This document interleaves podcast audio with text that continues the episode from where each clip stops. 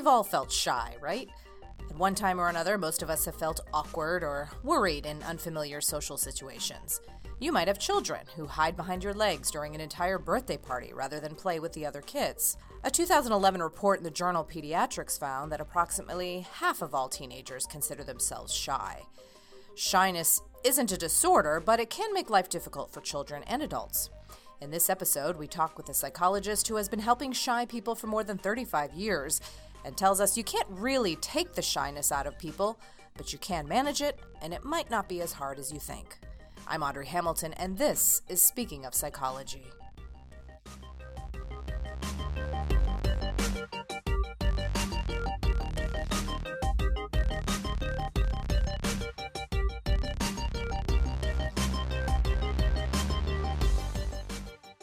Bernardo J. Carducci is a professor of psychology at Indiana University Southeast, where he is the director of the Indiana University Southeast Shyness Research Institute.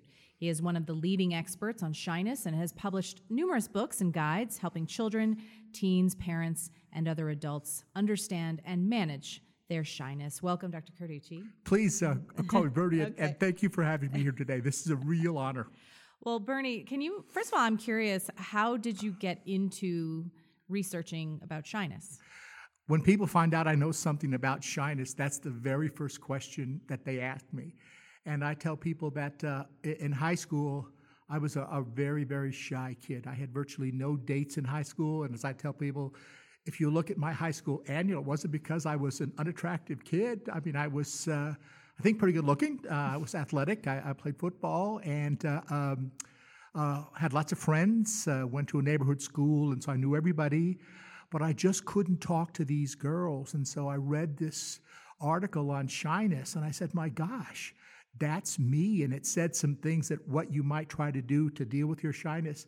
And I started doing those things. And then when I got into college, if I had a chance to write a paper or something, I did it on shyness. And then I started doing some research on shyness. So I tell people, I work on my shyness every day. I call myself what I what I refer to as being a successfully shy person, somebody who tries to understand the nature and the dynamics of their shyness and work and work on that every day.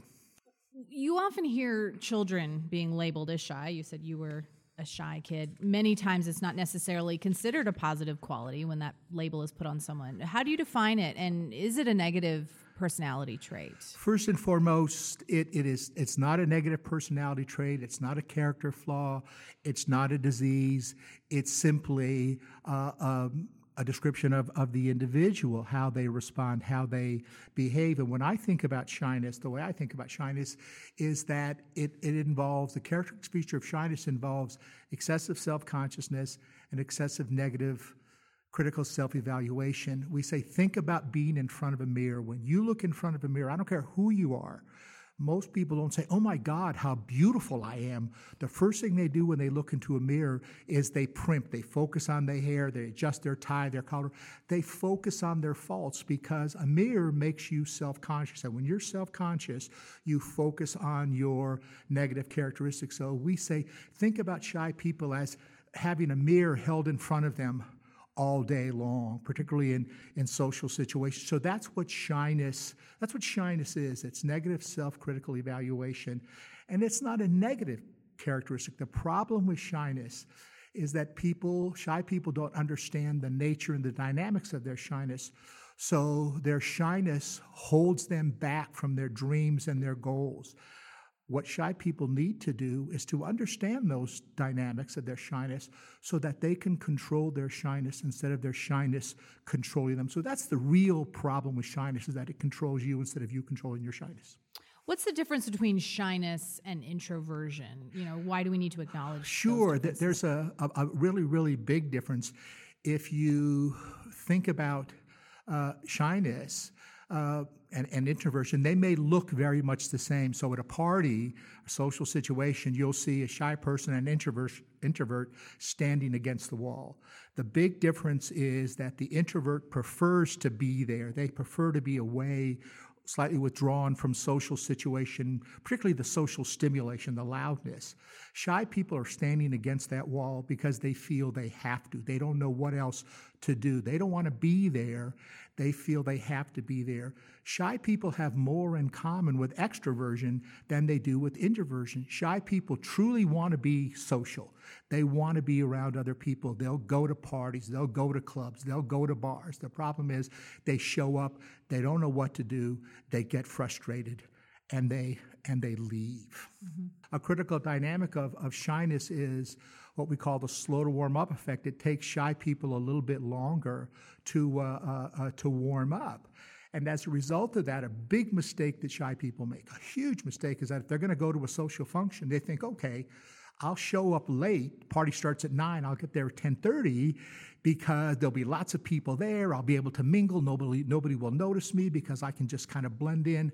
That's the worst thing that you can do. You do that because you don't understand the real dynamic. Rather than showing up late, what you should do is you show up early. When you show up late, the noise level is already high. So if you're anxious, that's going to make you even more anxious. Plus, if you have difficulty talking to people, if you show up late, people are already uh, mingling together. Groups have already started to form, so it's much harder to break into that group. So we say, don't show up late, you show up on time, show up early. Uh, so when you show up early, the noise level is low, so you can adapt to that noise level as it gets louder. You can meet people one on one when they come in. So you introduce yourself, and as other people come in, you introduce these people to others as well. You become the social facilitator. That's much easier uh, to do. Another uh, tip that we recommend is engage in uh, a quick talk talk to lots of different kinds of people for very brief periods of time. The big mistake that shy people make is that they think that when they get into a conversation, they have to be brilliant, that they have to be witty, that they only get one shot at this. and if they don't have that dynamic opening line, it's over for them. Instead of having that kind of thought, make it a point to talk to lots of different kinds of people for very brief periods of time. You can always come back to somebody, but when you talk to lots of different people for very brief periods of time, you take the pressure off of yourself. Plus, when you talk to lots of different people for very brief periods of time, you start to be perceived as the kind of person who can talk to lots of different kinds of people. And more importantly, lots of people can talk to you. So people start to notice that, and then they come to you and you're the person that people are talking to now. Mm-hmm. And then when you're at a social function, be the social facilitator. Instead of focusing on yourself, focus on other people. You be the person that introduces others to other people. You become uh, what we call the host uh, to humanity. Hmm. Uh, minimize your consumption of alcohol alcohol, people think, well, they drink and it's going to make them more interesting, it's going to make them more witty. Alcohol's a depressant, so it slows things down. It makes you think slower. It actually sort of works against you. Plus, when you drink to be social, the problem is you begin to attribute the success to the alcohol, so you feel that the only time you can be likable the only time you can be social is when you're drinking. And so, what generally tends to happen is people have to drink more and more and more. So if you know the kinds of things that you need to do, the kinds of things that we recommend, that you practice these kinds of things, and then you do them and achieve a certain success, you get to take credit for that social success instead of attributing it to the alcohol. That gives you self confidence. That gives you a sense of efficacy. And when you begin to start feeling that way, you'll want to be more social. Just like as you play tennis and you get better at tennis, you're going to want to play tennis. You're going to want to play different people at different levels. The same thing is true with dealing with your uh, with your shyness. Right. I'm a parent of a young girl. She's five. She's been labeled shy uh, many times, even when she was a baby. Uh, what sort of effect does that have on children? You know, how do parents deal with that? The the effect can be how you respond to that. Typically, what what parents do they tend to overprotect the child. So they'll intervene, they'll, they'll intervene in social situations and kind of take over for the child. And when you do that, the child doesn't learn frustration tolerance. They don't learn how to deal with the particular situation that, that they find themselves in. So we say there are lots of things that you can do, and those are things that we've mentioned before, is to understand the nature and the dynamics of shyness. First and foremost, we tell parents of shy children, you need to love that child for who that child is, now how outgoing you want that child to be.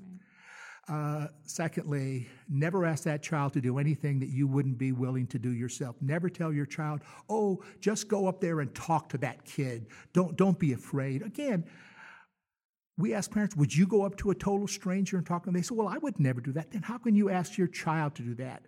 When you do those kinds of things, you trivialize their feelings of of shyness. So we say take that into consideration. Also, go to go to the child's strength uh, remind them of their successes in social situations. So if they're going to go to a party, uh, somebody a birthday party for their first time say well you know you've been to birthday parties before at uncle ralph's house you know.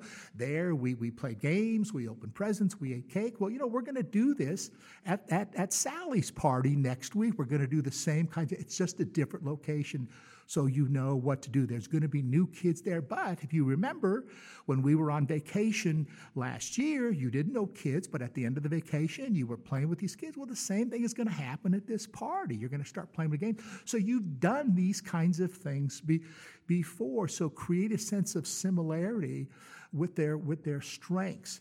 Uh, give them time to warm up. So if you're going to drop your child off at a at, at a birthday party.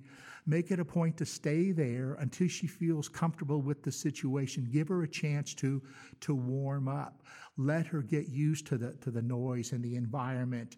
Uh, stay around until she can feel comfortable with the different, but then walk away. Don't, stand, don't stay the whole time. Mm-hmm. But again, let her know that, that you're going to be back and that she's going to be um, um, a fine. Uh, another thing that you can do too is engage in what we call the factorial approach. So, again, changing one or two factors at a time. So, if you want your child to be more outgoing, bring a child over to your house where your child feels comfortable. So, you have a new friend in, in a similar environment and do that until they get comfortable with that. And then you change the environment. You have this new friend, and then you go to the park so now it's a new friend and a new situation. So they feel comfortable with that. And then what you can do is you can introduce another child mm-hmm. into the familiar situation. So don't push things too quickly. Give them time to, to adjust and engage in this factorial approach. That's what we do as adults as well. But again, the problem is because things are easy for us we expect them to be easy for the child as well. So we get impatient, we push, we fail to consider that warm up effect. So there's many things that, that parents that the parents can do to help their child their child be social, deal with frustration tolerance we now live in the age of Instagram, Facebook, Snapchat. You know, communication is moving at lightning speed. Um, how do you're talking about warming up going getting into situations where they feel comfortable, but how do shy people keep up in, in these situations?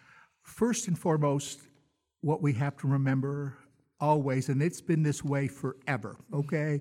Uh, first and foremost, we have to remember that it takes all kinds of people to make this world work.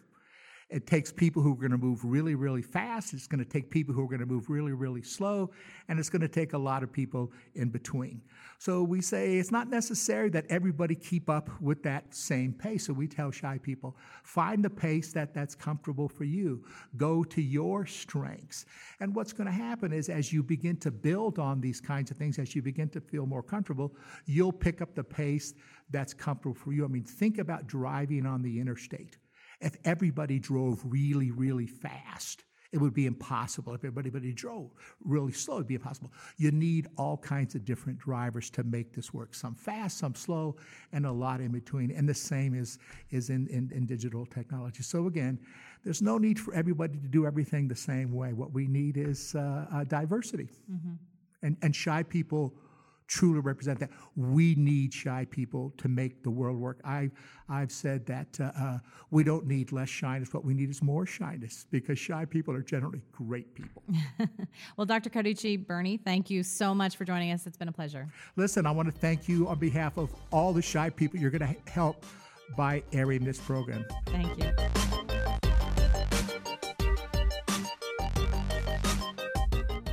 Thanks for listening. To hear more episodes, please go to our website at speakingofpsychology.org.